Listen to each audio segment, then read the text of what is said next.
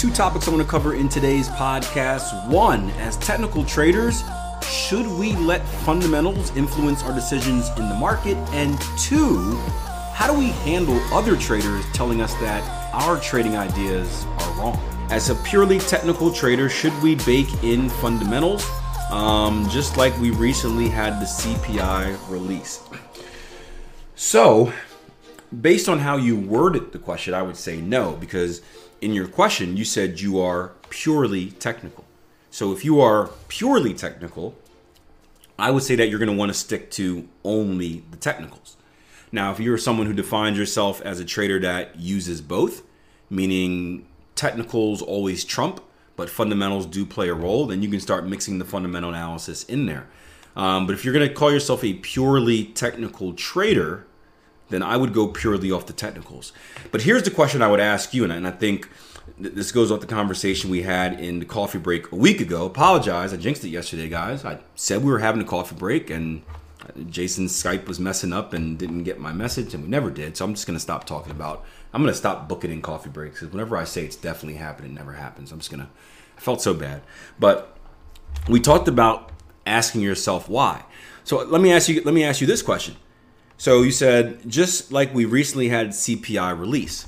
So let's take a fundamental news event. We got retail sales coming out at at 8:30 today. How would you actually use that? Right? How would you use CPI? How would you use core inflation? But yeah, here's the question, SB. How would how would you actually use that? How, how would you actually use it in your trading? Like do do you have the capability to make a prediction off of news? So that's the question we, we, we need to ask ourselves if we're considering using fundamental analysis in our decision making because many of us want to use fundamental analysis in our decision making we see news coming out but do we actually know how to use news in a consistent way and by use news, I mean do we do we actually have the skill to make accurate predictions off of news reactions? Because for 99% of you, the answer is going to be no. So therefore, if we can't use something in a way that's going to benefit our trading, is it worth mixing in there? And, that, that's a question that needs to be asked. Um, I don't use any news release, but when I shared my technical analysis with a few friends two days prior to the CPI, I got told, oh, it went bearish due to CPI. Well, here's the thing. And I'll let, I'll, let I'll let you I'll let you in on a secret, right? When looking at what happened in the market in the past, I've never been wrong. I've never been wrong. I've never been wrong in hindsight, ever. I can easily go back to earlier this week and tell you exactly what happened when our big news event came out. Because it's easy in the past. Anyone can do it in the past. That's why most people on the internet are idiots because they just tell you what has happened in the past, where it's like, you know, oh, the market dove 200 pips because of CPI. And it's like, well, yeah, no, no crap, right? Like everyone can see that. So like, don't give those people any mind. Like if they're telling you why the market did it, like that's of, of course why. Like we, we all watched it live. Like of course why. That has nothing to do with making the prediction. Those are just people trying to justify themselves and blah blah blah. It has nothing to do with your analysis. Because here's the thing.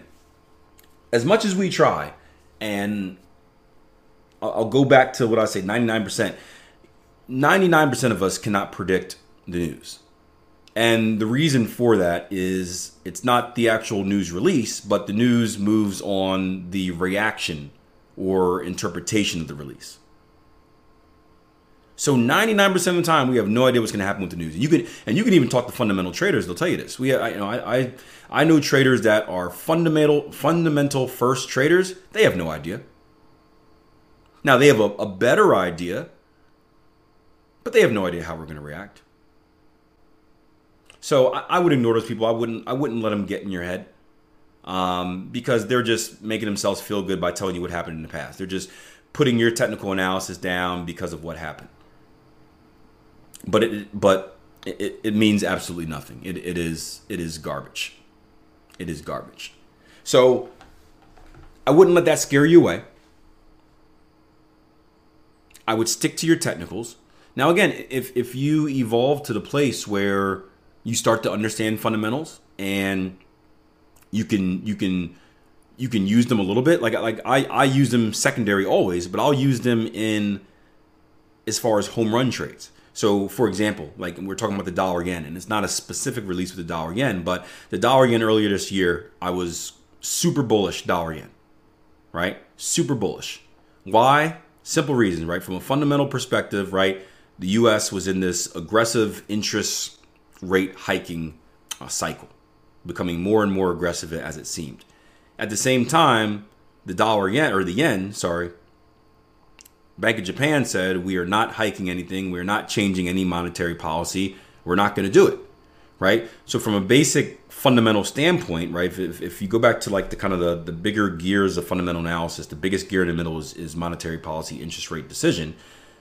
We have the U.S. doing something that should give a strong dollar. We have Japan doing something that should give a weak yen. Boom. From a fundamental standpoint, it screams bullish, right? Now, from from a technical standpoint, it screamed bullish as well, and that's where the magic happened because the technicals, which is what mattered first, was aligning with the fundamentals. So that's a no-brainer. So that's a way of using fundamental analysis. But that's different from sitting back and saying, okay, we got retail sales at 8:30 today. I think we're gonna do this. We got non-farms on a Friday. I think we're gonna do this. That that's more of a a crapshoot. That's more of a crapshoot in my opinion. Now again, there are some times if you do your research, you'll kind of get an idea of what's going to happen, like on surprise, because we know that mo- big moves come from the deviation from expectation. So there are certain currencies, there are certain like uh, Japan is one, Canada is another, who tend to kind of do stuff against the grain, where everyone's looking right, and then they're like, ah, we're going to do something else, right? And if you're good at researching the clues, you can find that out, and you, you increase your odds a little bit, so you can use it that way. But yeah, don't don't get caught up on too many people doing hindsight analysis because everyone's right in hindsight. Everyone's a genius. Everyone's a genius in hindsight. Everyone catches the complete top to bottom in hindsight. Everyone tells you exactly what happened, the way it happened in hindsight because it already happened. So like that stuff annoys me, man. Um, because it's just it's just people trying to make you feel bad and, and make themselves feel good, but it has nothing to do with actual trading because you can't actually trade like that. It's like back testing, right? Back testing. Whenever you're back testing, you're going through historical data and you miss a trade, you can always go back and like, ooh, I missed that trade. Let me go back. Oh yeah, I would have had this. In real life, it's gone. In real life, it's gone. Like you don't you don't get that luxury in, in real life, right? I missed a trade yesterday. Guess what? I couldn't I couldn't get back in it. I had to take a worse entry. It's gone. I couldn't scroll back in my magic time machine and and enter it at the perfect location. It was gone. Right? That's the reality of trading. So sorry, like that stuff. It, I, that, that stuff bothers me so much because for so many years, like I was on the other side of that, where I, I you know, I, I share ideas, I, I, trade live, and then like you get people the next day that are like, "Well, kill, you should have done that." I'm like, "Well, yeah, dummy. Like you watched the markets move for 24 hours. Of course, I should have did the opposite. Like you idiot. Like that stuff bothers me so much. If you can't tell." if you couldn't tell, right? It just but for the longest time that bothered me before I had confidence in myself as a trader, right? I'm a newer trader trying to build confidence and then the internet just tears it down every chance I get and it's like like yeah, I was so you, you cut those people out, out of your circle and then it doesn't bother you anymore. So anyway, not bothered, not not bitter, not bitter at all, guys. Let me go back to I got some questions over here on Trading View. Thanks for for coming out TradingView. You guys have been more active. Um, You're thinking just like me. Yeah, again, it's it's just dumb. Like no one no one likes that person. Like that that person has no there, there's nothing of value in those type of conversations. Like I'm all about having valuable conversations. So I'm all about like if you know if someone if someone reviews your trade in hindsight and they're like, yeah, well, you know, maybe you could have had a better entry if you did this, like like something that is useful for your trading is beneficial. Like there's no use in saying, well, that, the news caused that, that's why it went down. Like, well, yeah, no, duh. Like, how does that help me moving forward? There's no learning experience in there. So I'm all for critique, man, but give me give me something I can learn and, and better myself for the next time. Um, everyone should use fundamental analysis, says Samo um, on TradingView. I completely disagree with that, but you're not, I'm not saying you're wrong, right? Here's the thing, right? fundamental fundamental analysis, technical analysis, doesn't matter what you use. What is the ultimate goal? What is the ultimate goal? and, and I could be reading the, the comment wrong. I'm super I'm super late, but it makes for a good lesson anyway. Yeah. The ultimate goal is to make money, right? So however you can make money, make money. Whether it's fundamental analysis, technical analysis, whether you're you know consistently throwing a dart at a dartboard and picking pairs that way, like hey, if it makes money, make money.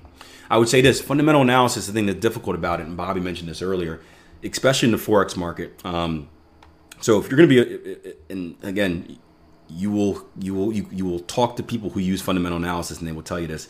Um, you need to be an expert in so many fields because specifically in the forex market right we're dealing with pairs. So we're dealing with individual battles between individual currencies and economies right? So you need to be an expert on not just the dollar but the japanese yen and the australian dollar and, and this and that and that. Um, and then be able to take the information that you have and make consistent decisions off of it while taking into account that the decisions that actually happen in the market aren't based on necessarily the number and what theoretically should happen.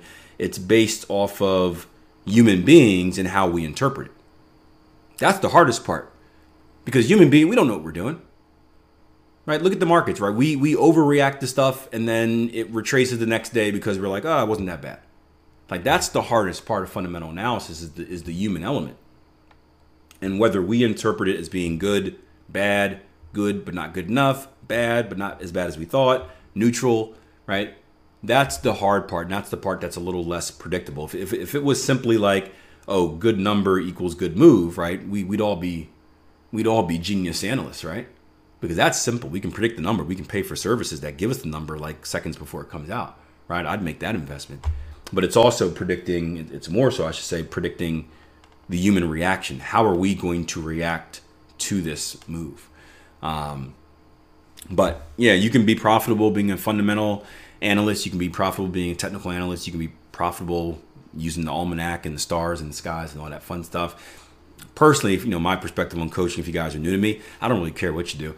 Um, as long as you can be consistently profitable and as long as it's structured the right way. Because at the end of the day, every every professional trader will tell you that it's the structure that matters. Not actually structuring the market, but how you structure your trading, treating it like a business.